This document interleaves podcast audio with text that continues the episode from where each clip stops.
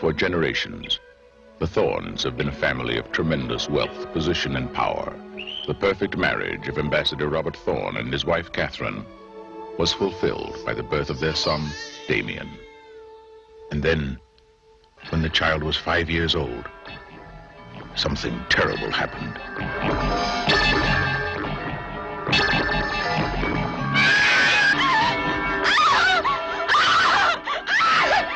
And then happened again.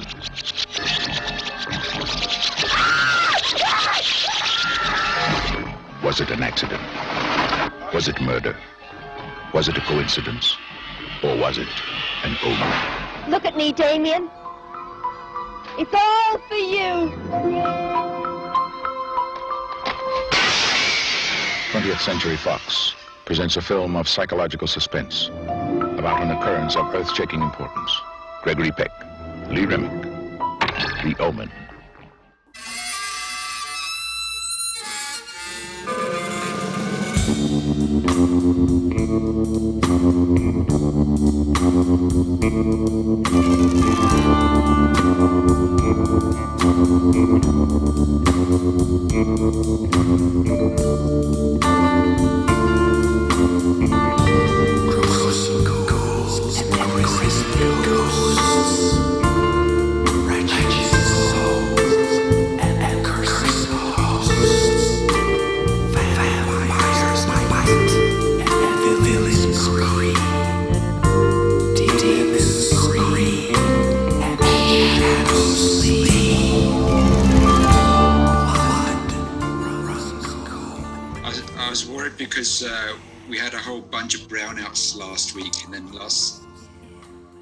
Had five brownouts, and then in the evening when I was set to watch The Omen, uh, there was just complete blackout.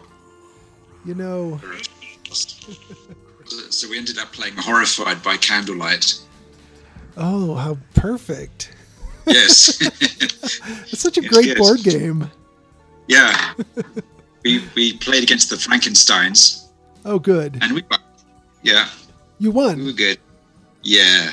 Well, winning is winning is the important part. Can you hear me? I, Yes. Hello. Hello?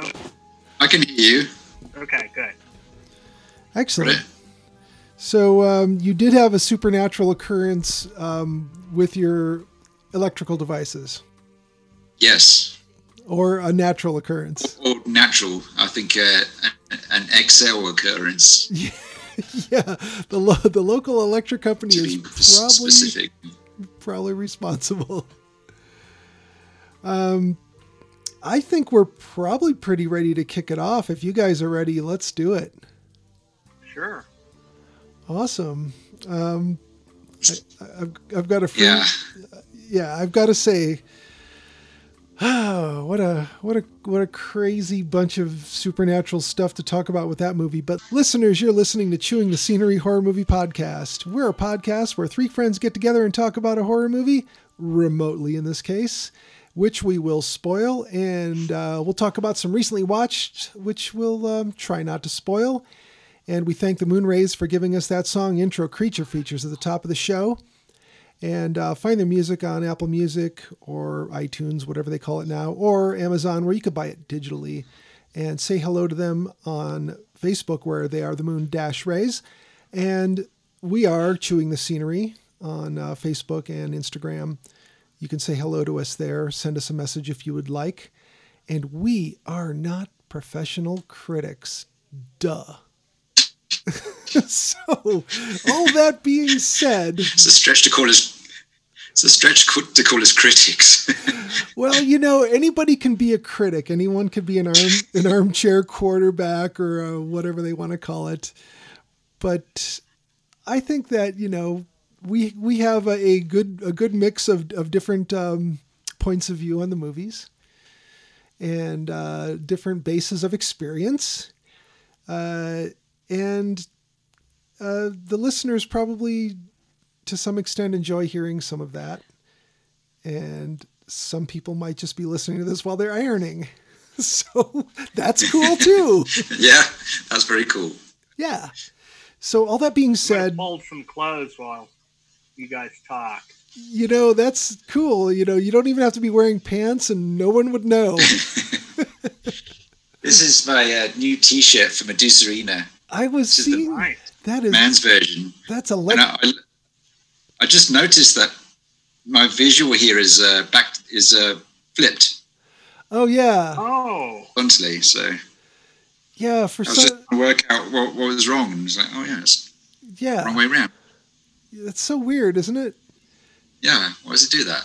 I don't know. It's it's like why do, why do they want us to see ourselves as a mirror sees us rather than as others see us? Yeah, you, you're both the right way around.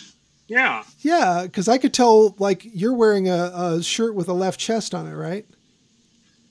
Yeah, and I was just looking at it on my camera, my my uh, Yeah, it looks screen here. normal here.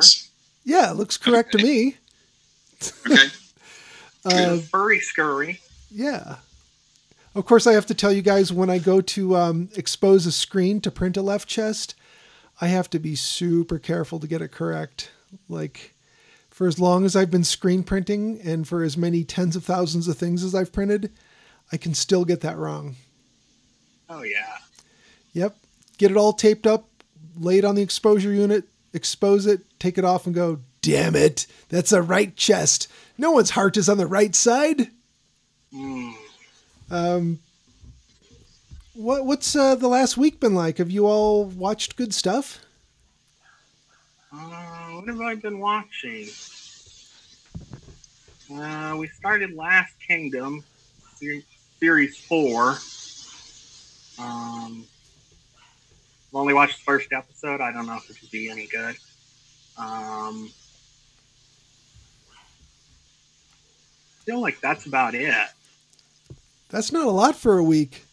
No. Oh, I watched some show called Hot Wives of Orlando, which is like a a spoof or a parody of uh, Housewives of Hollywood, Miami, wherever. Right. Uh, and I watched the first series of that, and then the second series is Hot Wives of Las Vegas. So that's pretty good. yeah. I blew through like six episodes pretty quickly. You have Christian Kristen Schaal on it, um, Angela from The Office, uh, a couple other people you recognize from Saturday Night Live, recent, more recent uh, seasons. Oh, that's it for me. Oh, okay. Um, it's weird. I have. Oh, I got a, I got a. It's not a movie, but I got a book uh, uh, of Ralph McQuarrie's art from uh, Star Wars, a big giant coffee table book that's Yeah. found. Oh, I've seen that. Yeah, I'll have when when we can get back together in real life. I'll lend it to you. Yeah. It's something else. Right. That, that sounds. Yeah, just Uh, saw it it was- display somewhere. Yeah, I sat there like for you know an afternoon and just poured over it. Right. And uh, uh, what was I going to say about it? Anyway, just uh, you have to be a real nerd to to look at this stuff. But nice paper, you know, slip case, everything, two volume. Uh, it was half price on Amazon, so Oh, okay. I couldn't pass it up. like, ah, I don't know, $125 is a lot for a book, but yeah, once in a while. Yeah. So, uh, uh, that occupied a couple days there. How about you, Jolien? Anything new? Uh, I finished up the illustrations for the British horror film anthology, Nice. and uh, I was in a kind of kung fu mood. But aren't we all these days? Yeah. Uh, so I watched a couple of movies directed by uh, Kao Pao Shu, who is, as far as I know, she's the only female director of martial arts films in Hong Kong, at least back in the 70s. Uh, so I watched one called Bandits, Prostitutes, and Silver, Nice. which, uh, as you might guess, is a kind of spaghetti western plot, various uh, factions out to get a chest of silver. Um, this one's got Angela Mao and uh, Lo Lieh in it. Um, and it nicks the soundtrack off the Big Gun Down. Huh. and then uh, that's from '77, and then an, an, earlier one of hers called uh, Blood of the Dragon, and this one starred uh, Wang Yu. Um, following his, uh, he did a movie called Beach of the War Gods, which is uh, you know, lots of martial arts fans like it because the battle at the end goes on for about 40 minutes. Damn. These two armies fighting each other until there's only two people left. Wow. Um, yeah, this one, the, the end battle was a mere 20 minutes or so. But it, Oh, um, blink and you miss it. sorry? Blink and you miss it. Yeah. and I've watched a couple of movies uh, starring uh, Bruce Lee, L.I. Bruce exploitation. Yeah. So uh, his other name is uh, Ho Chung Tao, um, but he became like a. He's, probably my favorite of the Bruce Lee impersonators. Uh, he does his own thing. He's not as. Uh, he doesn't have the, uh, you know, the spectacular body or uh, uh, speed, but um, he's, he's quite charismatic and he can do this stuff. Uh, lots of good fights and. Um, so I watched Fist of Fury 2 from 1977, and this one's also got Lo Lieh in it, playing the evil Japanese boss. And then the uh, and then Fist of Fury 3 from 1979, which I didn't like as much. But uh, Fist of Fury has got lots of good fights in it. Um, then I watched a uh, from the 66 called uh, The Trygon Factor. Ooh. Um, I think the German title means something like "Curse of the White Nuns." But this one's got uh, this one's a UK German co-production, so a lot of crimi are actually they're, they're set in England and especially London, but they're actually filmed in Germany. But this one's actually filmed in England. Uh, British Ah. director, uh, largely British cast. Uh, you got Stewart Granger, Susan Hampshire, Robert Morley, James Robertson Justice. Uh, it's based on Edgar Wallace's Kate Plus Ten and it's directed by Cyril Frankel, who did a lot of the um, Avengers TV series, and it, it really shows. There's lots of bizarre stuff in it, weird costumes and psychedelic sequences. It's yeah, it's kind of hard to follow. Got a whole, a whole bunch of nuns in it, so I'm happy.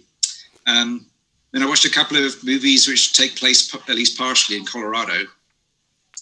Uh, one's a disaster movie from 1978 called uh, Avalanche. oh my God, with Mia Farrow. Yeah, have you seen this one? Oh man, it's great. Yeah, it's it's probably the funniest bad disaster movie I've seen. Yeah, yeah, I think so. Uh, so yeah, Mia Farrow, Rock Hudson, uh, Robert Forster, who's great. He's always Yeah. great. Uh, so this is a laughable disaster produced by Roger Corman. Um, it was shot at Purgatory up near uh, Durango. Yeah. Ah. Um, employs quite a bit of styrofoam snow. Um, I thought one of the fu- funniest bits in it. There's this uh, ambulance driver, and he's just crazy. He uh, he sets out from a nearby town, and he goes so fast around the corner that uh, he kind of does a skid, and someone goes flying through a plate glass window. and uh, and then he gets up to you know he does this screeching halt when he gets to the disaster scene, and uh, he takes away the uh, uh, mother of uh, I think the Rock Hudson character, and he drives so fast back down the mountain that he like uh, he skids off this bridge and, and the ambulance crashes and explodes. what a nut! Um, anyway, uh, that was very entertaining. Uh, that was on. Uh, I think it was on Amazon Prime. I believe, yeah, that's on Prime now. We Yeah. watched it a couple years ago, and yeah, it was one of those like, oh, why can't all bad disaster movies be this much fun? You know, Yeah. it, it was one of those bandwagon things where it was like, uh, well, they should they should learn from like uh, you know when you have Fonzie jumping a shark.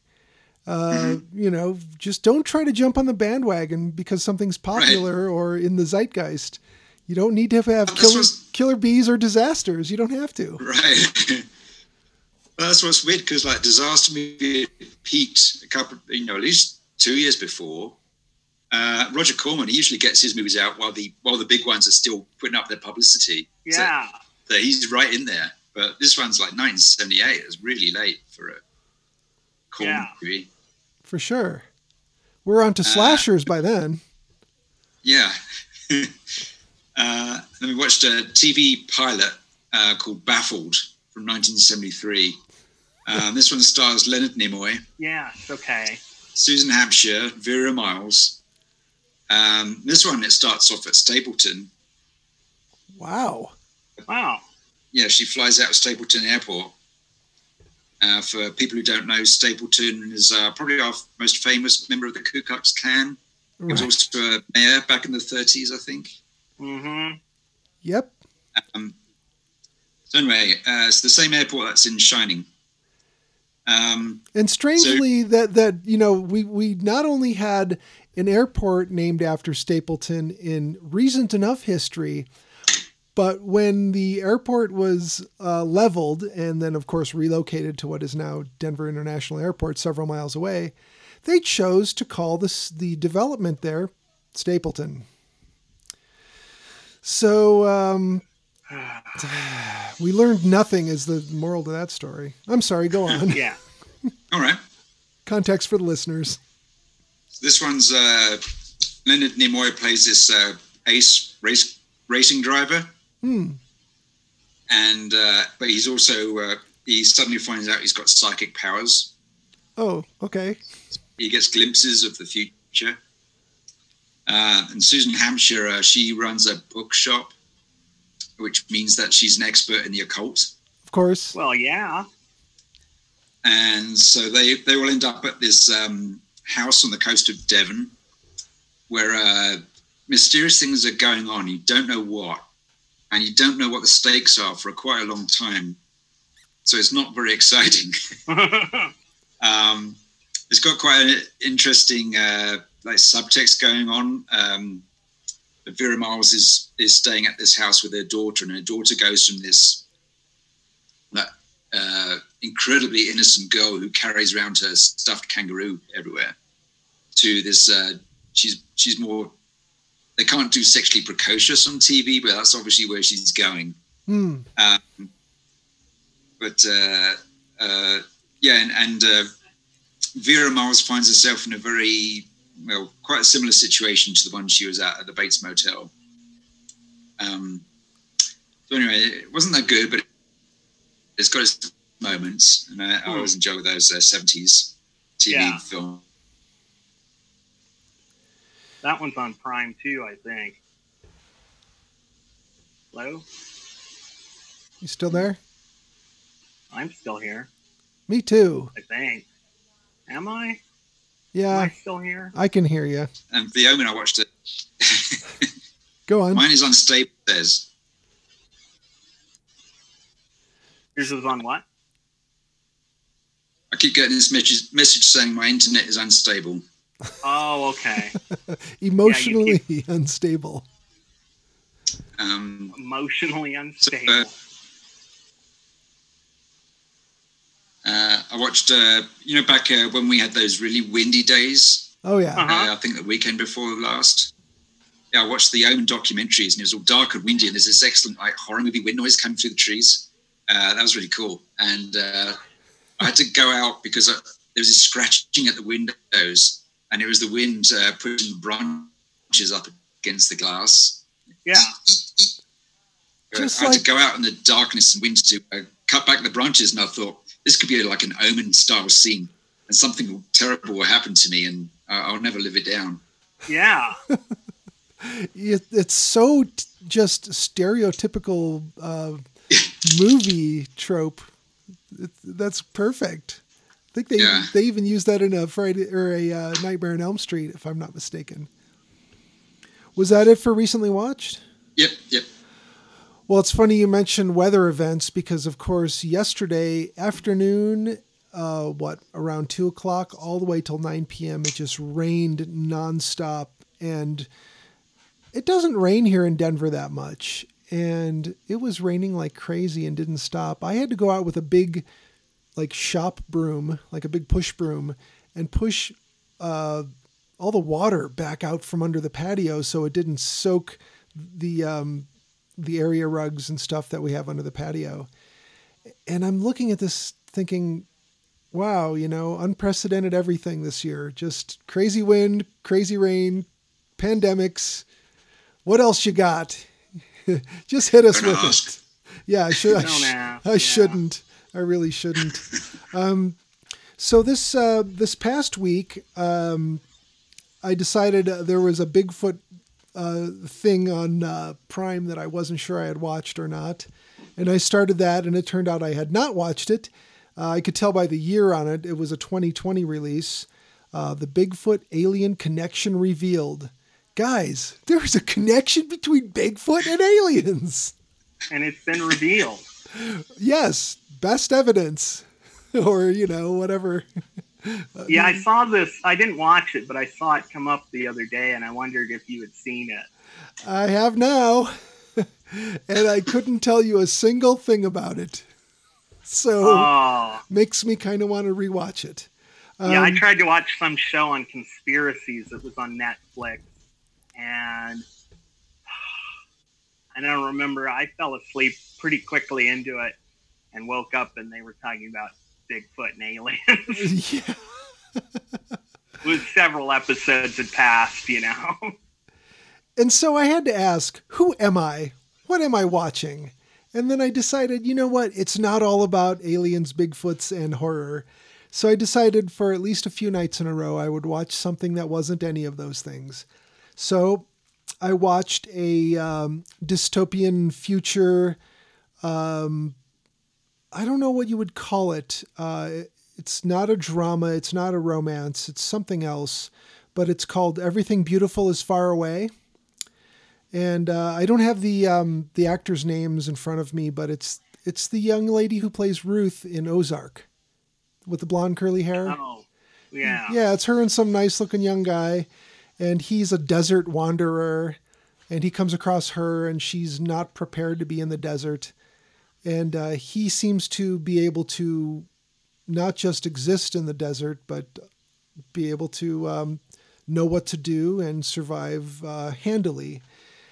And he's looking for something called the Crystal Lake or something like that. And uh, not Camp Crystal Lake. I was hoping it would turn and go that way, but it didn't. but uh, it's really cool because they pair up and he's helping her. They come across one stranger, and I really don't want to spoil this like we kind of hinted we wouldn't. Um, they do run across one stranger, nothing bad happens. That's all I'm going to say. And um, they go about their way. He's carrying with him a robot head from a, a robot he had created who is smart like Siri, but uh, apparently the body got all locked up with sand, so he just eventually had to just remove the head and carry it with him. And uh, yeah, so they're on their trek to find this lake. So it's really cool. It reminds me of some other futuristic stuff where not everything is a hover car. Um, so uh, worth a watch for sure. That's a 2017 release. Um, I watched Puppet Master, The Littlest Reich from 2018. Why? I just I'm a glutton for punishment, I guess. I really I wanted to see how um, how Barbara Crampton handles lesser material. And the puppets look pretty good. I got to be honest. Like I watched some other Puppet Master movies, and uh, I don't mind watching those puppets. Uh, I don't expect anything from the script. I don't expect much from the director, and um, Barbara Crampton's awesome. She's always good at what she does, and uh, so I got to say, I would give it a solid C. So All right. let's see. So let's see. I watched Everything Beautiful is Far Away. That was my um, not a horror movie. Um, I watched Rock and Roll High School with the Ramones. Um, PJ Soul, PJ Soles from Halloween is in it. Yeah.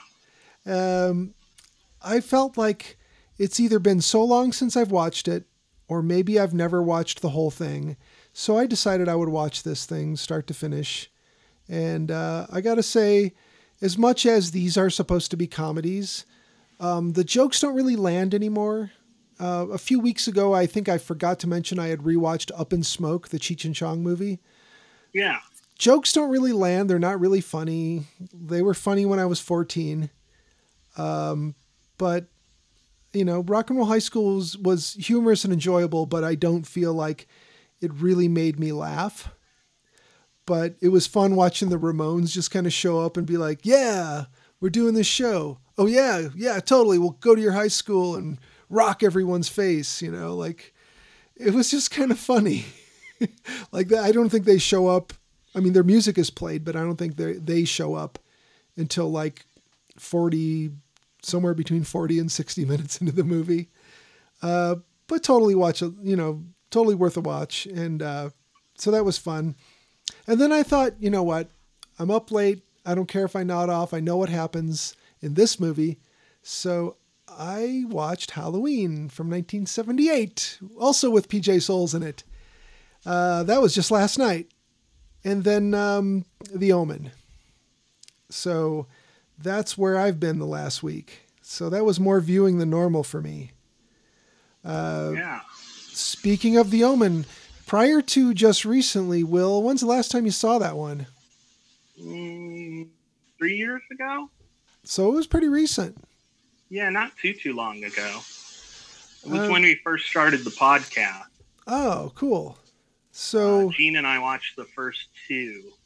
oh wow. Um, does this one still work for you? Yeah, I like this movie. This is this has always been a pretty good movie. Got some good kills, some good creepiness. Yeah. You got a devil baby. Yep. Uh, the line "I did it for you, Damien" has come up numerous times in my life. that is probably the most shocking thing you could do in a movie back then. Of course, until the decapitation later. But um, Yeah, yeah, we that- were like, "How do you top that birthday party?" You're there and you're like, Damien got a suicide for his birthday. All I got was a pony and a magician. Well, Jolien, I was going to ask you since that part of the movie is set in England. Um, had you ever seen one of these portable carnivals show up at a birthday party when you were a kid? Well, I, I was I was not in that class. Yeah. So it is Yeah. a it is a class thing then. Oh, it's Yeah. definitely a class thing there. Uh, I, I remember a bouncy castle being brought into the neighbourhood, and that was a big deal. Local kids went to that. Yeah. I went along and got a tooth busted out. Oh, Oh man. Yep. That that happens. Uh, that happened with badminton when I was in high school. The most dangerous of all sports. yeah. But if, if you want want to talk about supernatural accidents, uh, uh, my mum worked at the ophthalmic hospital, so it's, they, they treated eyes, ears, nose, and throat. And uh, they also had uh, across the street they had their own uh, tennis court. This beautiful, like 1920s tennis court. And uh, so for the, the very first time I was allowed to go play there with my brother, um, he, he his first serve went straight in my eye. So I was just taken across the street to the hospital and treated for that. Had a big patch over my eye. oh, Second time, I went there. A, a bird crapped on me. oh, man. So was- You were through with tennis. yeah, I was through with tennis at that cursed tennis court. Jeez. Uh, so I was I was hoping that your second visit was a an injury to the nose, and then the third visit was an injury to the throat. but and then you knew better. Don't let your ears get damaged. Right. But yeah, yeah, we, we never even had uh, clown parties or anything like that. No. Um, again, This you, kid had a bunch of clowns. yeah, uh, the looks on their faces with, with when the um, when the nanny hanged herself. Yeah, they're the first clown that was sort of this Pagliacci looking guy. His face was just priceless. It's like, who's laughing now, clown? There's nothing you could do to bring levity to this. Yeah. Of course, if one of them had said some sort of a little zinger, that would have been so perfect. oh man. Um, You know, I for, I did forget to mention one thing. I'm sorry, I don't want to interrupt our movie by saying I did watch um, a few episodes of a Netflix series called Reckoning. It's got Sam Trammell, who was in um, True Blood, which if you haven't watched, Yeah. he played Sam in True Blood. That was pretty cool, I got to say. And uh, real quick, I will Does say, run a wrecking yard? nope. Believe it or not, Well, there's darn. there's a serial killer at work and you're given two main suspects to sort of fixate on he's one of them and the other Oh. the other guy it's probably neither one of them they're probably both red herrings. Um, but um, the other thing i wanted to mention was that uh, the um, the movie everything beautiful is far away is julia garner is the one who's in ozark who's also in that movie. And then joseph cross is the main character.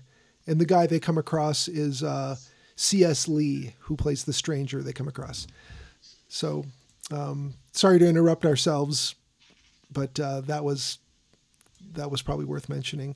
But the omen um, yeah i don't remember any remarkable birthday party uh, uh, antics, including clowns, uh, portable merry-go-rounds, pony rides, bouncy castles, any of that. So it was it was probably safer that we didn't have all of that. Yeah. I mean, I don't. I imagine we probably dragged out some some dangerous toys at some point in time or another, like BB guns or something. But Probably. you know, other than that, uh, everything else was just sort of like, here's a folding table with some cake on it. you know? Not just on the table. I hope in a pan or on a plate or something. Nope, just straight on the table. We didn't have money for pans and shit. Yeah. no clowns, no ponies, no silverware. Just No pans, no silverware. But we got a table with cake on it. hey kids, knock yourselves out. Yeah. But then none of us were the son of Satan either, so you know, we didn't have that kind of privilege. Yeah. Jolien, when's the first time you saw this one? Uh, it would have been on TV Heavily Uh, edited. when I was a teenager, probably. Yeah. Yeah, there wouldn't be much left of the plate glass scene. No. No. I remember that being largely implied on TV.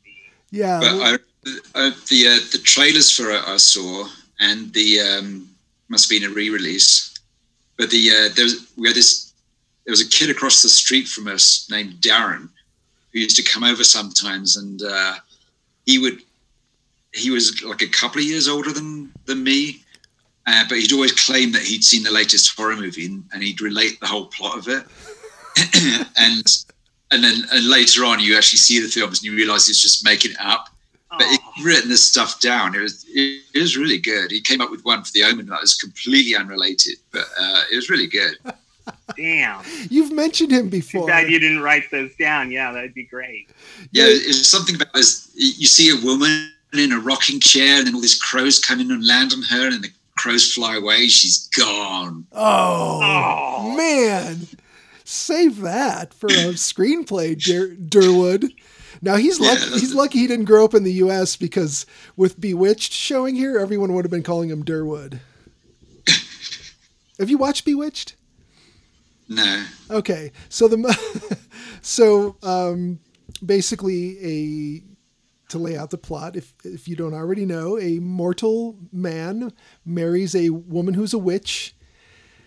His name's Darren, her name is Samantha, and the mother-in-law, Endora, always calls Darren anything but Darren. She calls him Durwood, Dustbin. Uh, his that's Agnes Moorehead, by the way, who you do know from some other movies. Um, but uh, if your name was Darren and you were an American, everyone would have been calling you uh, uh, Durwood, and then Dustbin and Duckbill and all the other things that she would call him. But uh, it sounds it sounds like Durwood was quite the little writer. Yeah. I like the the dissolving crow woman thing. That's pretty badass. Um, oh, that's you know that's crazy. This is totally like on on that subject, but uh, have you ever had like a sh- just a crazy shit ton of crows show up in a tree near your house? Yeah. and you wondered why all them crows all at once. Um, there's never really an explanation I've heard, but we had that happen recently, like three or four weeks ago. An immense amount of crows showed up at a house about, I don't know, three houses away from here. And they were all squawking and circling and going completely crazy. And uh, we asked the neighbor, uh, hey, did, did you catch when all those crows were going crazy? And he says, oh, yeah, that's so and so next door with that box that he owns. What are you talking about? Oh, he's got some box that he plays, and the crows all show up. Really? It's yeah. So this guy is a he's a policeman and he's a hunter, and so he's very outdoorsy, and apparently he's got some sort of electronic device that when you when you play the thing, the crows go crazy. Wow. So if you want to dissolve an old woman in a rocking chair, there's a there's an electronic box that will help you out. Okay. There. So so Jolien, you were in your teens and this thing was heavily edited. Yeah, so uh, I by then I'd read the novels, at least the first four novels, to, to get an idea of what was going on. Um, and the novels, there's there's stuff in there that they didn't have in the film. Do you know about the novels? Um, No, I didn't. didn't. Did Seltzer write those? Yeah, Seltzer wrote the first one Okay. uh, while they were finishing up the movie, and uh, so when so it was released like simultaneously with with the movie, uh, and it sold three and a half million copies. It's, I think it's the best-selling novelization Wow. uh, t- to this day. Uh, and then Joseph Howard wrote uh, Damien Omen 2 novelization. Uh, and then Gordon McGill wrote uh, Omen 3, The Final Conflict, Omen 4, Armageddon 2000, and Omen 5, The Abomination. Ooh. the abomination. oh, that's great. Uh, so I remember uh, Omen 4, Armageddon. The two things I remember is uh, Damien Jr. is born out of a reporter's butt. of course. I, I think at one point in it, some guy gets creamed because he gets caught up in the undercarriage of a plane as it lands. Ooh. There's about a mile of him left all over the airport. Wow. That's crazy. Have you seen any of the sequels? I've seen Omen 2. I've seen, uh, yeah, I've seen all of them. Uh, I've not seen the TV series. Um, and how about the remake? yeah, I saw that. okay. Yeah, it's, it's a waste of time. Yeah. But As suspected. yeah, well, the keys kills are in uh, CG. It's just like not the same. No. Oh, no. It's pretty lame. Um, yeah, uh, yeah. Final conflict. Um, I saw, saw the t- Omen Four, the TV movie. Um, then David Seltzer wrote uh, he wrote a TV series called Revelations in 2005, and then he wrote uh, the That's about those uh, futuristic car race, right? Revelation. Yeah. So- and then uh, 2016, there was the Damien TV series, which I've not seen any of. Wow. Hmm. Did you see that one at all? No, I didn't even No. know that was out there. Okay. Yeah, it didn't last long. Yeah, I'm guessing not. What do you um, What do you suspect was? Well, for, first, there's another question. You're aware of the release date for the UK on this one, right, Jolien? Uh, yeah, the, the sneak preview of this was uh, 6th of June 1976. Six six six. Yeah. 6676. Six six seven six. The neighbor of the beast. Because they did, they released the remake on like 6606. Yeah. So in in uh, the U.S., the uh, the release date was was uh, six twenty five seventy six. You know, Huh. which is super sinister. Goofy. But uh, I guess uh, the big question I have here is what was going on in the Western world? I won't just say the U.S. because this was popular in uh, the U.K. as well. What was going on in the world, especially the Western world at the time, that everyone was so ready for this and The Exorcist and a handful of other things that were like not um, grindhouse stuff or anything like that. These were mainstream releases. This had a budget of $2.8 million I think 0.8 million went to the uh, decapitation scene, uh, but it made 60.9 million dollars at the box office. They that... actually decapitated David Warner in this film. He's that dedicated. He's a real method actor. Yeah. he studied people who'd been decapitated, you know. Yep. Interviews and whatnot. He knew just how to act. But what uh-huh. was what was it that was going on that we were so ready for this as a society or societies? Any thoughts on that? I don't know. I think it was just the the dark flip side of the new age movement from the 60s. Yeah. In 68 you'd had uh, the Time magazine ran their God is Dead cover. Uh, and you had all this uh, you know the, the, breakdown of the old and uh, people not believing in the Christian God, and um, so that kind of left a vacuum, and people were looking around for other stuff. You had all this New Age things and uh, uh, rebirth of Wicca, and um, and then and the movies can feed into that. Um, so, and obviously, The Exorcist was a massive hit. Um, yeah. Rosemary's Baby as well. Yeah, Rosemary's Baby, and then The Exorcist was like re-released I think around the time 75 or 76. Mm-hmm. So there's obviously big, you know, box office potential. Yeah.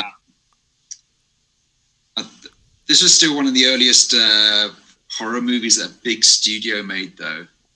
Uh, you know, with major stars and uh, you know, decent budget. Um, so it, it really killed off like independent studios like Hammer uh, on they're on their way out anyway. But um, you know, once the big studios started getting into horror, it kind of uh, they led the pack. Yeah. For sure. Yeah, it, it seems like there there was definitely um, something in the air as far as, um, like you said, the uh, the deconstruction of the old ways and people maybe grasping for something new. And here here comes the um, the dark side of of the old ways to say, "Hey, don't forget about me. I got I got something to say here." Because we also, you know, it, uh, we we had the Wicker Man. Um, we had, uh, oh, I mean, really, even the smaller studios that that stuff was well known. Um, like you, you could even look at uh, independent things like Night of Living Dead or um, Carnival of Souls, any of these smaller things from we're talking from mid 60s, late 60s to the mid 70s. There was a lot going on where people were pretty fascinated with the occult. I remember hearing adults talking about being terrified by having read any of the books that became movies or having seen the trailers to these movies and just being scared to be home alone. Mm-hmm. Yeah, this was this was a big deal. The Omen that really shook people up at the time. Yeah, the critics, on the other hand, were a bunch of dicks about it. Did you read some of? I mean, let's just call it what it is. None of them were nice about it that I could find. Uh, critical response. Um, uh, Richard Eder of New York Times called it a dreadfully silly film, but reasonably well paced he said, We don't have time to brood about the silliness of any particular scene before we're on to the next. There is not a great deal of excitement, but we managed to sustain some curiosity as to how things will work out. I mean, I will agree with the part that it's well paced, but why why silly? Um, let's see. Uh, Variety magazine praised Richard Donner's direction as taut uh, and the performances as strong, but noted that the script sometimes was too expository, too predictable, too contrived, and is nonetheless had good connective fiber. Oh yeah, I'm pretty sure it was predictable. Like I saw that that hanging and that decapitation coming a mile away. Yeah. Uh, and then the skeletons in those graves totally saw that getting in the cab. um, Roger Ebert gave the the film 2.5 stars out of 4. Gene Siskel, his pal of the Chicago Tribune, I don't know if they had a show together yet. I don't think they did. Uh, gave it 2.5. No, st- yeah, they didn't. That was later in the 70s. Did you see how many stars Roger Ebert gave the remake? No. He gave it more. Did he really? Oh, man. Yeah, it was like four stars or something. Oh my Wow. god. What? So there, there you go. There's the integrity. Um I But thought this it, this made so much money. I couldn't find a consistent uh, sum of how much it made internationally. But this made so much money that it saved Fox. Uh, like I think this and Silver Streak were their their top money earners of the year, and The Omen was you know somewhere in the top five uh, of the year. Um, and it made so much money that they could fund uh, other projects like uh, uh, there's the the new George Lucas movie was being made at the time. Yeah. Mhm. Um, yeah, and it made uh, made Richard Donner's movie career. He'd be doing TV up to it now. So this was his first uh, Yeah. And then he got a. his first major movie. I think he'd done a couple. Then he then he did Superman and the Yeah. Lethal Weapon series. And if if you've ever heard people being really cheeky about how um, Willy Wonka and the Chocolate Factory, it's like, oh, that's straight up a horror movie. Well, you know what? I can't say you're really wrong because um, David Seltzer, uh, although uncredited for his contributions, uh, is said to have written about a third of Willy Wonka, you know, for the screen, because they Yeah. they just credit um, uh, Roald Dahl as the the sole screenwriter. But uh, if you think about that, the horrific, crazy stuff uh, that happens on screen, um, yeah, he he's he's got to have had a hand in some of that stuff. Like the part with the boat. Oh, nightmare fuel for kids. That's all, that's all I can really say about that. But um, yeah, domestically we know it made more than 60 million, but worldwide, yeah, you're right. It's at this point, you know, 40 some odd years later, it is pretty hard to get a consistent um, read on that. Um, now this this thing about uh, the the the birth of Damien, well, the birth of the child that uh, that died that was replaced with Damien with the father's consent and knowledge, but not the mother's consent or knowledge. Um, are we supposed to believe the jackal gave birth to the devil baby? Yes. How, how did That's what we're told. I mean? That's what we're told. I mean, I could see they buried a jackal in the grave, but jackals can't carry human babies. Uh, the devil's not real either, here. but Yeah. I'm suspending my disbelief for devil stuff, but not jackal human baby. not with jackal babies. no. Come on. He was adorable. That little boy was so cute. There's no way he was half jackal. Not possible. he was he was just born of a jackal, not part jackal. Okay, so it was a surrogate jackal birth situation? Okay. If that makes it better and easier to swallow, go ahead. Yeah. Okay. I, I did believe the, the concrete lid breaking when somebody dropped it from that height. That that I did believe. Yeah. Yeah, that that worked. Uh, Rottweilers, um, mostly friendly, but when they're not, they're not. Yeah. Yeah, that was that was Devil uh, dog. yeah Is this what put Rottweilers on the map as a dangerous dog? Is this movie? Yeah They they did make them more popular. Okay. Yeah, yeah. It seemed like um, it was do- it was um, German shepherds were the reviled dog for a while. I think that was Yeah, because they yeah. were in a lot of footage with cops sicking them on people. Then it was Doberman Pinschers. Yep. Then Rottweilers. Deadliest dog. Yes. Then Rottweilers, and I think Dobermans kind of got it back for a while, and then Pit Bulls came along and said, "What? Pit bulls were in there early too. They were before Rottweilers. I remember the late '80s pit bulls were. Yeah, They were phasing out the Dobermans for the pit bulls. yeah. The Dobermans straight up lost that battle. Yeah, Yeah, it's like you're kind of skinny. you're kind of skinny. yeah. Um, but min pins are adorable. Men pen. Yeah, miniature Doberman pinschers. Yeah. Yeah. Yeah, min pins, as their owners like to call them. They're pretty adorable. Yeah. It's like if you threw a Doberman in the dryer for too long. this little little thing would hop out. Did they make little Rottweilers like that? They should. Minrots. Minrots. Yeah. That should be a thing for sure.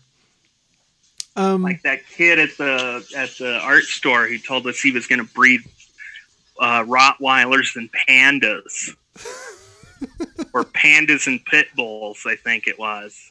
was it that crazy kid? Yeah, it was some crazy kid who came in. He was looking for uh, paint he could inject into empty Taco Bell sauce packets so he could hand out to people. And he, like green paint would come out instead of salsa. Oh, and then he's like, "I'm also working on a uh, with a guy on a pit bull panda crossbreeding project." you you've got a better shot at crossing uh, humans and jackals, dude. I'm sorry, it's not, not Yeah. gonna work.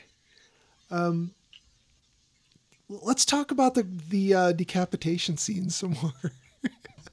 I could see where that would be like the edit would be the sheet going toward his head, his reaction shot in that split second, and then like And then everybody looking away, yeah, yeah, be every the shock. Yeah, I think that's pretty much how they did it yeah, just on TV.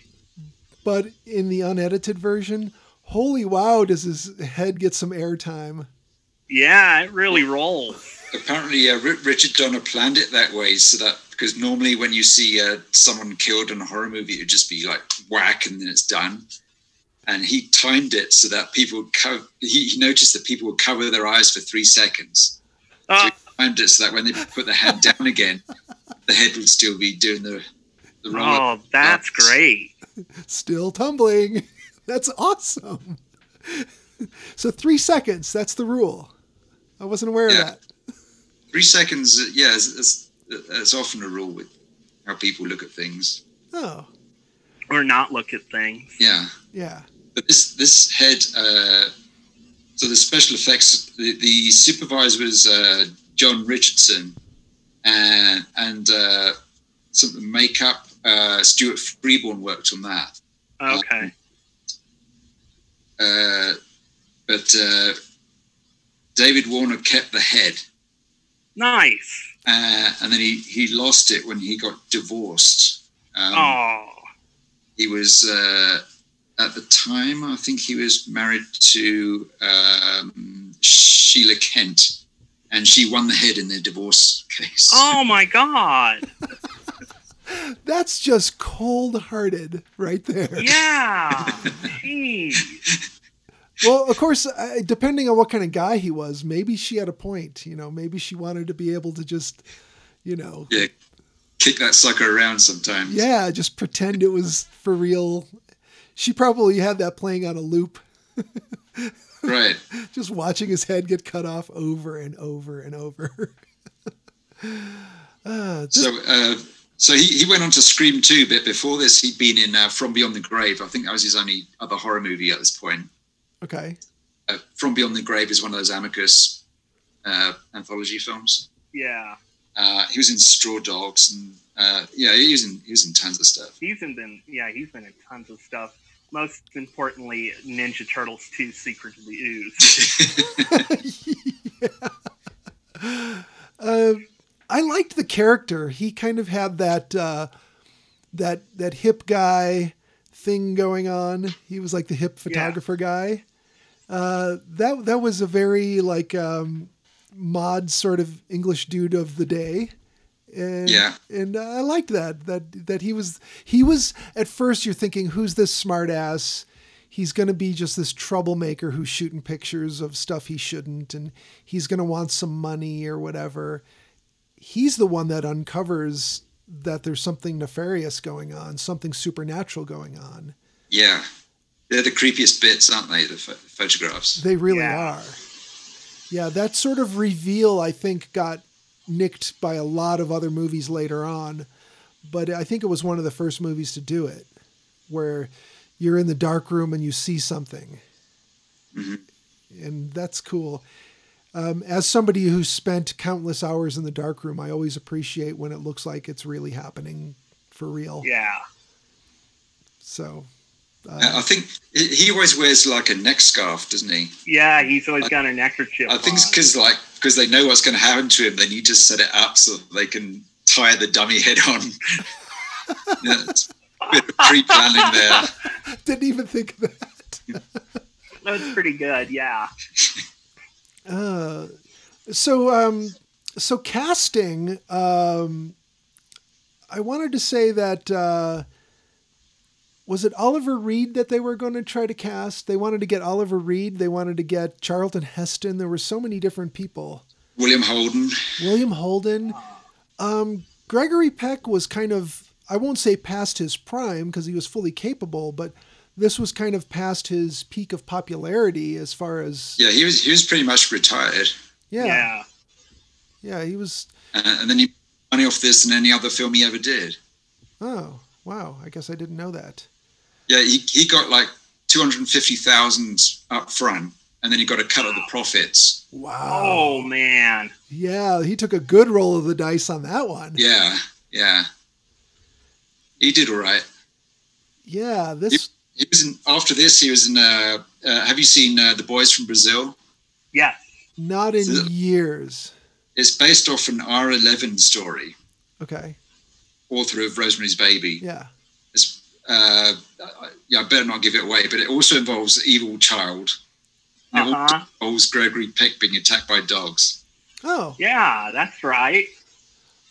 by the way, good dog attack. That that part Mm-hmm. where they were digging up the graves and they get attacked. That Oh, yeah. that looked very believable. Especially adding in the spike fence they have to climb over. That just that, Yeah. you relate to that, you know. Yeah. I think the dogs are more believable because Rottweilers don't have tails that wag happily like other dogs in movies do. That's a good point. Uh, Richard Donner said um, that the uh, the dogs were more interested in each other than they were in the people. It was it was a bit difficult to get them to attack the act. Oh, jeez. Uh, they were they're more interested in uh, like uh, making love with each other.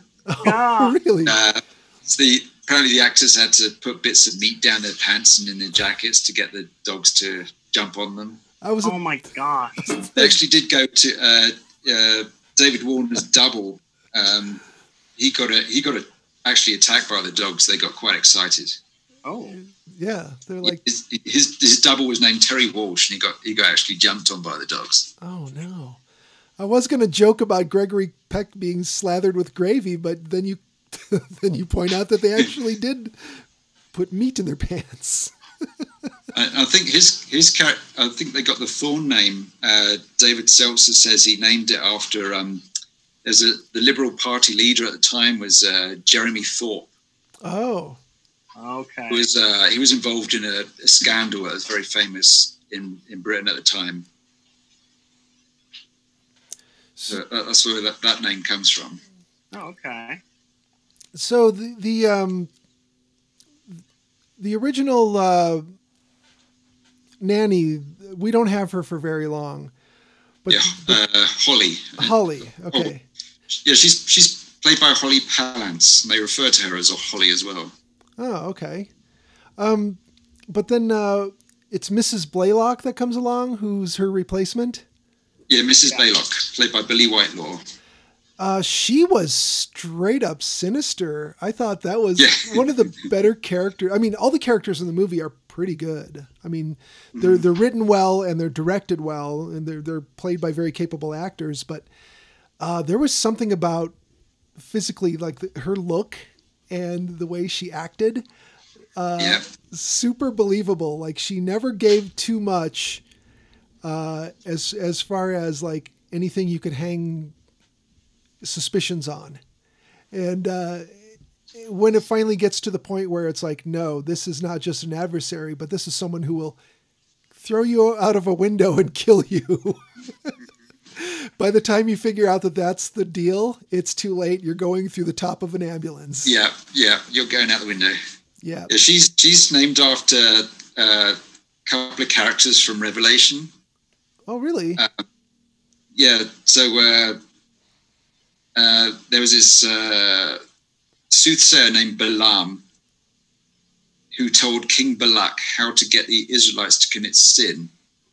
Um, you know, with offering them like food and sex and stuff. Uh huh. And uh, so uh, once they were fallen, God curses them with a deadly plague. Oh, Hmm. that makes sense.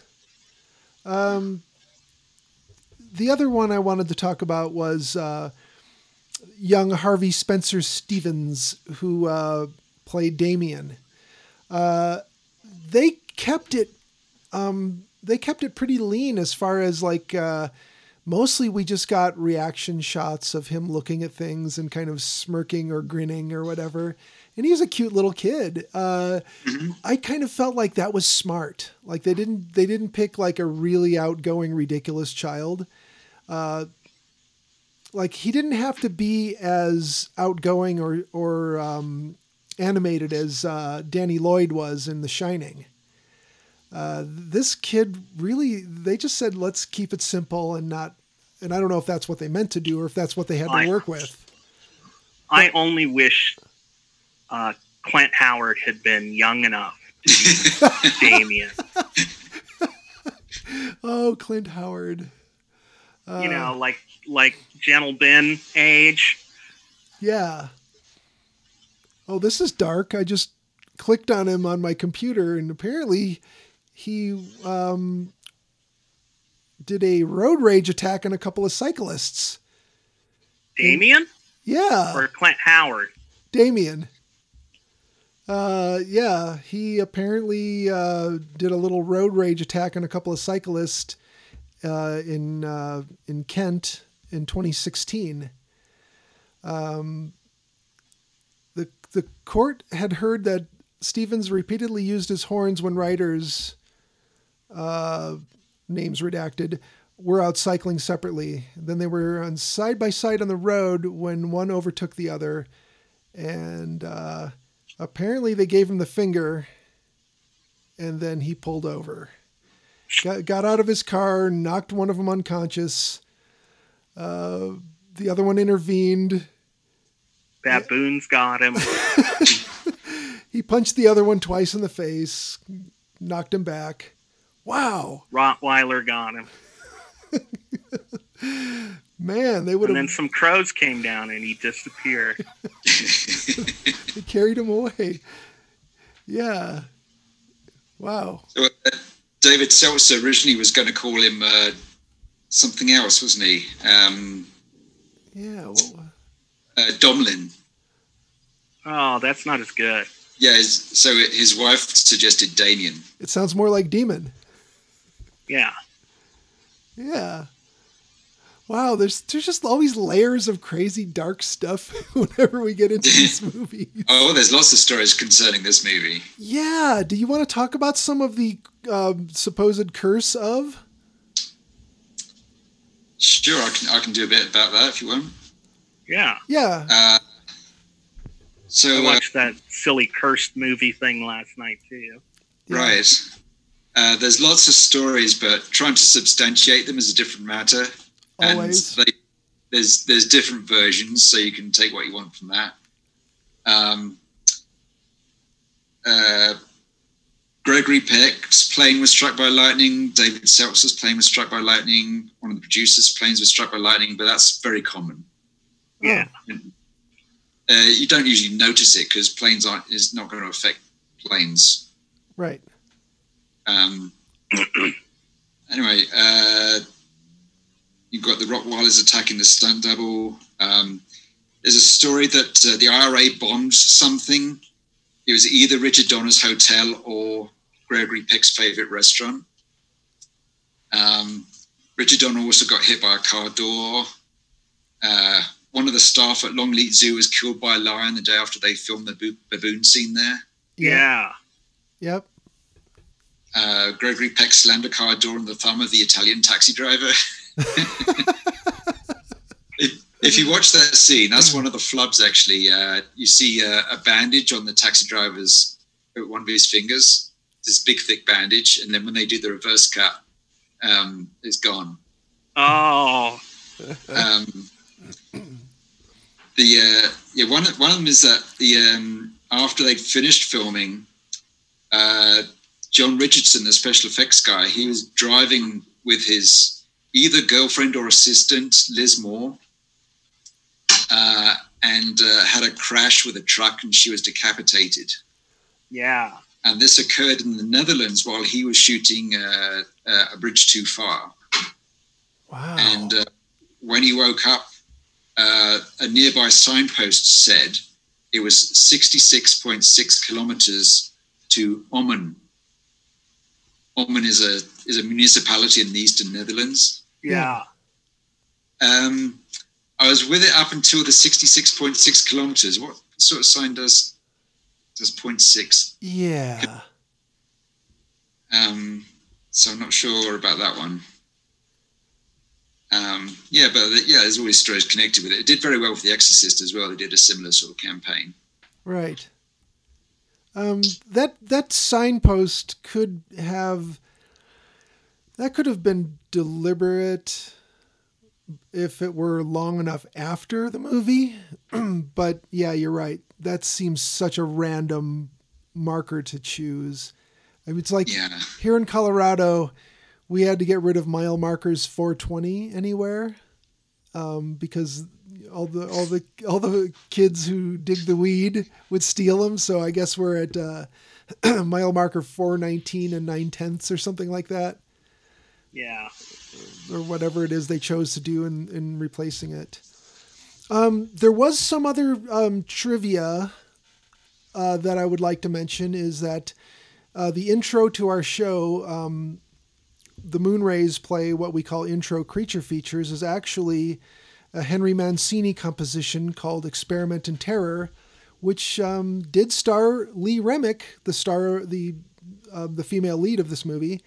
Uh, she Yep. she starred in that in 1962, opposite Glenn Ford. Right. So that that's kind of a cool tie-in for our show. yes. Eerie, isn't it? She's also in The Satan Bug. How about that? Ooh, I have a copy of that. I need to watch that and get it back to you. Yeah. Uh, I tried looking up the, the paintings you see in the movie. Um, there's that big clown painting in the uh, in the games room Oh yeah. at the Thorn residence. I couldn't identify that, but um, when he brings when Robert brings the baby Damien into Catherine the first time, uh, the painting there is is called uh, "Angel with a Lute Looking Down" uh, by Melozzo da Forli, uh, painted sometime in the late 15th century, um, and that's uh, the lute symbolized the harmony between God and man. Oh, I don't know if that was deliberate or not, but um, it's in there. wow. Um, were you both um, fairly satisfied with the wrap up of the movie, where we have uh, um, Robert Thorn taking young Damien to the church to uh, kill him with the daggers? And Wait, he really dragged that little kid around. you know, again, if you want to get a good reaction out of a kid, kick him or drag him for real. Uh, yeah, I couldn't buy why the uh, detective had a gun. Yeah, Hmm. Yeah. that wasn't I didn't think about that, but yeah, yeah. that wasn't typical in England, was it? Yeah, that's like a special request you have to have. There has, to be a situation that warrants a gun, and you have to request it in special. Uh, you know, Look, I, I'm sure if in. I'm sure if you said to the judge or whoever, "Devil baby," they'd give you a gun. But he, he just gets a call on the radio, and he's off, and he's armed. Yeah. he knew. I, I noticed because I've seen this film lots of times. The route that Gregory Peck, the, the Robert Thorn character, takes when he drives from his house to that church is basically a summary of the movie. He goes he drives down um, Seven Hills Road. Okay. Uh, so that relates to Rome, Okay. where he starts the movie, and then he ends up in Old Church Street, which is, you know, the ending of the movie. Yeah. Yeah. That totally where makes the old sense. church is. Yeah, Rome is built on seven hills. Yeah, Yeah. That makes sense. from from the children of a of a dog. Yeah. right. That's right. oh, it's all tied together. It makes so much sense. Um, this was back when you could bring daggers on airplanes. I guess that was a that was a private flight, but still, just a rolled up sack of daggers. That's a, that's another story connected with this. Is like uh, they were going to hire a plane for the to, for I think just for flying them to Israel maybe. yeah. And, uh, the airport said if you come back tomorrow, you can charter it really cheap. But we've someone else is using it today. The flight that took off that day hit a flock of birds, crashed into a road outside of the airport, killing everyone inside this car. The people inside the car were the wife and child of the pilot. Yeah. That's Do you horrible. that one? I've heard of that one, and You I, reckon that one's true? it's I don't know. it's too eerie to be true, but that doesn't mean it wouldn't be. I mean, we we uh, we've heard of stranger coincidences than that, but that is just awful. I guess they drop him off for work. He jumps right in the plane, takes off. Like the I guess so. I don't know. Did they stop at the snack shop on the way out? I mean, it's just a lot of timing there. You know. They, they offended the devil anyway. Yeah, it's like why would the devil? a, a question for people who are like, "Oh, the devil wanted to stop this movie from getting made." No, it would be good publicity for the devil. Why would the devil say, "I don't want this to get made"? The devil would be like, "Yeah, I'm badass. Check out what I do." Well, the other thing you point out is that nothing stopped the movie and nothing actually happened to the people working on the movie. Right. Yeah. Yeah. Like literally every cursed film, quote unquote cursed film, these are just the risks of being an animal wrangler or a person who constantly flies airplanes or flies in airplanes, uh, airplanes that fly through stormy areas that have a lot of lightning. There's no reason to think that anything like, oh, wow, this guy actually got bit by a dog that he was supposed to be pretending to be bitten by. Well, wow, he had meat in his sleeve and he got bitten. That I don't know. Is that surprising? A guy, a guy who constantly, you know, ruffles the feathers of all kinds of different creatures eventually gets killed by one. Not surprising. Were you surprised when Steve Irwin got killed by a stingray? Or when that um, Siegfried Since he was in land, yeah. flying stingrays? He was just making a sandwich. It was a 19. yeah. It came up out of the sink drain and killed him. Yeah, it was it was a stingray bicycle from the 70s. It was a Huffy. Yeah. But uh, I look at all the things that happen in the in the making of a movie. It's not surprising that accidents happen. But you know, who, Yeah. You've got how many people to make a movie? yeah, Several hundred. yeah, yeah. If you include extras and bystanders and everybody else, yeah, there's a lot going on. Um, so I don't believe any of it's supernatural. I think it's all totally uh, Natural. par for the course. I mean, I'm sure that when there's things that happen during the making of a comedy, people don't really talk about it like it's eerie. You know, Uh, three men and a baby. I was so excited when I heard about that and was able to freeze Yeah. frame it, and then Oh, God, yeah. I ruined it by googling it or whatever the search engine of the time was. And somebody was like, "That's just a cardboard cutout of Ted Danson." I'm like, "But it looks like a kid with that kind of bowl cut hairdo." Nope. Out of focus. Out of focus. It's just the Ted Danson cutout. That's We all. didn't have the internet when that came out. I remember. No, we, We, didn't. watched that tape over and over and over, trying to figure out what it was. Yeah. But since it never moved, I I didn't think cutout, but I figured it must have been some sort of picture. It you know or mannequin or something. a mannequin. Yeah, exactly, something like that. yeah. One bit of video I'd like to see is the um, uh, the music sequence from the '77 Oscars, because uh, Jerry Goldsmith got the Oscar for this. It's his only Oscar, Oh, and uh, uh, which was surprising. Uh, You know, he didn't want to go to the Oscars because he'd been nominated so many times and lost, but they made him go, and he he won. Uh, and he was up against like uh, Bernard Herrmann had done his last ever sound soundtrack for Taxi Driver. oh yeah. Oh man, Um, so yeah, he, he didn't think he'd win at all, but he won. But what ended up happening was because it's uh, nominated, the uh, the theme tune from this is a nominated song. Uh, they performed it on the Oscars, so you've got this big like mainstream show, and there's this like choir going Ave Satani. oh man. Yeah, I'd, I'd like to see that. Oh, we got to look on YouTube. Yeah, Oh, that's crazy. What year was it that we got a streaker? Because that would have been like, total, that would have totally been like the best. Isn't that every every year? It's a tradition. Yeah, yeah, probably. Oh God, yeah. The music was so baroque, wasn't it? Like this is, Yes, great. it's fantastic.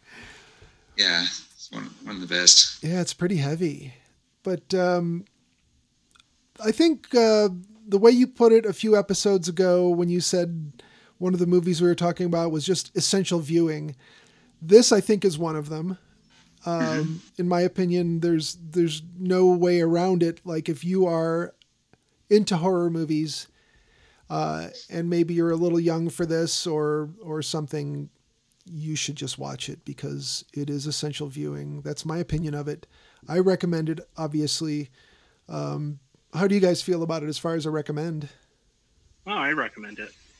Yeah, Yeah, I recommend it. I, I find uh, find it's uh, chilling and exciting, and and uh, even if you take out all the supernatural stuff, you've still got this uh, uh, this couple that like uh, the the man's told this. Well, he, he's he's pulled this big deception on his wife, and Yeah. she she's going crazy because she doesn't love this kid that she feels isn't actually hers.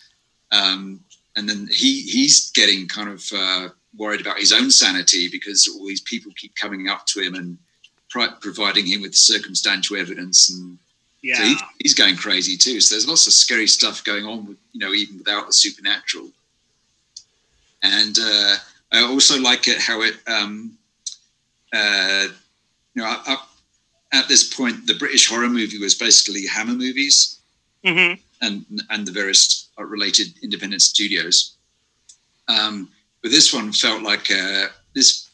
There's something very Bondy about. it. It's got very uh, various cast and crew who worked on the Bond series, um, and uh, the, the way they orchestrate the the music and the editing and the build up, the visuals, and then you get the payoff, the big stunt death Yeah. uh, it feels like it's this is bringing James Bond aesthetics to the horror movie yeah, yeah, know, I could see that. you, you hadn't seen before.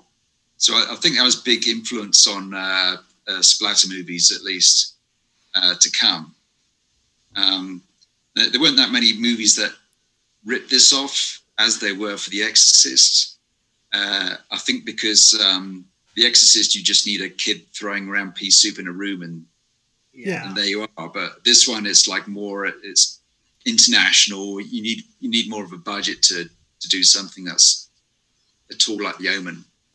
Um, so it didn't didn't have that kind of influence. But you know, as, as I say, the way it mounted the big horror shock effect scenes was uh, uh, that was that was a watershed time. for sure. Um, And- there, there is an Italian movie actually called uh, I recommend called uh, I saw it as The Chosen. Uh, came out in '77. Uh, it's also known as Holocaust 2000. Uh, it stars Kirk Douglas, and it's basically The Omen again. Um, and it's directed by Alberto De Martino, who uh, he also directed The Antichrist, which is a, an Exorcist uh, you know, cash in. You know, back in the golden age when the Italians would do all these Yeah. Yeah. Excellent uh, cash-ins on big movies. Italian mockbusters. yeah, a few more that uh, don't agree with our um, estimations of this movie. Um, Jack Kroll of Newsweek called this a dumb and largely dull movie. Ge- Gene Shalit called it a piece of junk. Judith Crist said it offers more laughs than the average comedy. So this goes to show that at the beginning of the show, when I say we're not professional critics, that's a good thing. because No one wants to be Gene Shalit. yeah, I mean, have you seen the guy? Yeah. oh, he looks like a character, like like all that crazy hair is glued on or something. Is he the one with the big moustache? Yeah, Uh, Okay. yeah. He, he it looks like someone put on a really bad Groucho mask. yeah. Right. Right. Yeah. But anyway, uh, yeah. So the um, the critics of the day were, at least then, a bunch of idiots about this movie, and I bet, I bet a lot of them took it back later. But who cares if they did or they didn't? This is a really good movie. Will, is this is this among your favorites as far as supernatural horror? Uh, yeah, it's up there. It's up there pretty high. It's you know, it's one that I always enjoy. Yeah, I I put I this. didn't mind. I I even rented it last night because we decided to watch it last night oh, you got than you bringing it over. But it was four bucks, and I was like, I can spend four bucks on the Omen. yeah. It wasn't three from hell. Ravager. Oh yeah. Oh, we've come a long way, haven't we? It's just Yeah. just constant advancements in you know writing and directing. Yeah. Uh, Oh, and this is something I'm going to throw this in here uh, right now because I've forgotten for the last like month. I've been meaning to mention to you guys that Glenn Danzig has a film out Mm. called Verotica, and it looks like possibly the worst thing ever put on on film. oh my god, I, I heard he was working on the something. review the review I heard was that uh, Glenn Danzig saw that uh, that our favorite person Rob Zombie could make films and thought he could too, but he couldn't. Oh, but I got okay. I just googled it while you're saying this. Guess how long the movie is, Will? Ninety minutes. Exactly 90 minutes. Oh. Oh man, I gotta watch this Yeah, thing. I saw I saw clips of it. It it looks like it has sub porno acting. Oh god, this is great. Oh, you could rent it on Prime Video for three ninety nine. Oh, it's okay. It was before it was like twenty bucks, and I was like, "You're crazy, Den- Glenn. Nobody's paying that." Yeah. it looks all it's so amateurish they have scenes where you can see the top of the set because they're they've aimed the camera up and you can tell that it's just a set and you know there's no ceiling there just things like that really really bad line reads uh Is he in it? Because that, that would explain like the, the disparity in the height uh, between the camera angle and the set. maybe i don't believe he's in it Okay. Because he's like, what, four foot three or something? something like that It's so startling when you see, like, whenever the music videos, uh, they use these camera angles and it's like Danzig is this muscular giant. And then you find out that he's not that big. he's two foot three and sleeps in a shoebox That's right. he got in a fight with Tom Cruise one time. Yeah, over a shoebox. That's right. oh, I want to watch. Should we watch? Yeah, it. Oh my god. Yeah, I've been meaning to mention it, and every time I forget, and then after the show, I'm like, oh, God damn it, I forgot Verotica, which he had a comic called Verotik at one point. Oh, the That was terrible. The cast is nothing but women. Yeah, and Oh. they're all strippers. One of them is a porn actress. It looks like. Yeah, there's a couple. Sounds like the Lost. Empire again. Yeah. Oh, it wishes it was the Lost Empire. I think there's like It's uh, it, it's a, a anthology with three stories. Okay. Um, yeah, Oh. it has terrible effects. Just ooh, Yeah, it says it's it, it says it compiles stories from his line of comic books of the same name. Okay. Now it's all I can think about. That's all I want. yeah. now that it's four bucks, I might rent it. Yeah. Let's Because when I looked it up a month ago, it was like 1999 or something. I was like, that's crazy. Glenn is like It's shot on video and looks it. yeah. He's like, why is no one buying this? Uh have you This crap. have you Glenn. seen it? Did you did you watch the thing? Oh God. Well, um but this this one was uh definitely a classic. The critics were a bunch of morons and uh yeah, it was such a good uh, rewatch. I I just wanted to rewind the decapitation scene and watch it over and over. but I didn't have to because it kept going.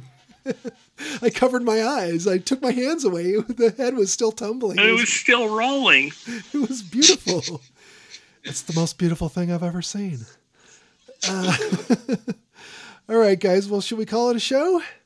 Well, I guess so. All right. Well, uh, I think this was a, a really good essential viewing uh, movie to talk about, and I'm glad we did it. And All right. Till next time, keep off the moors. your mother was a jackal. Thank you for listening. Your father stank of elderberries. Ah. All right. Have a good one. Till next time. Yeah. Bye-bye. guys. Bye.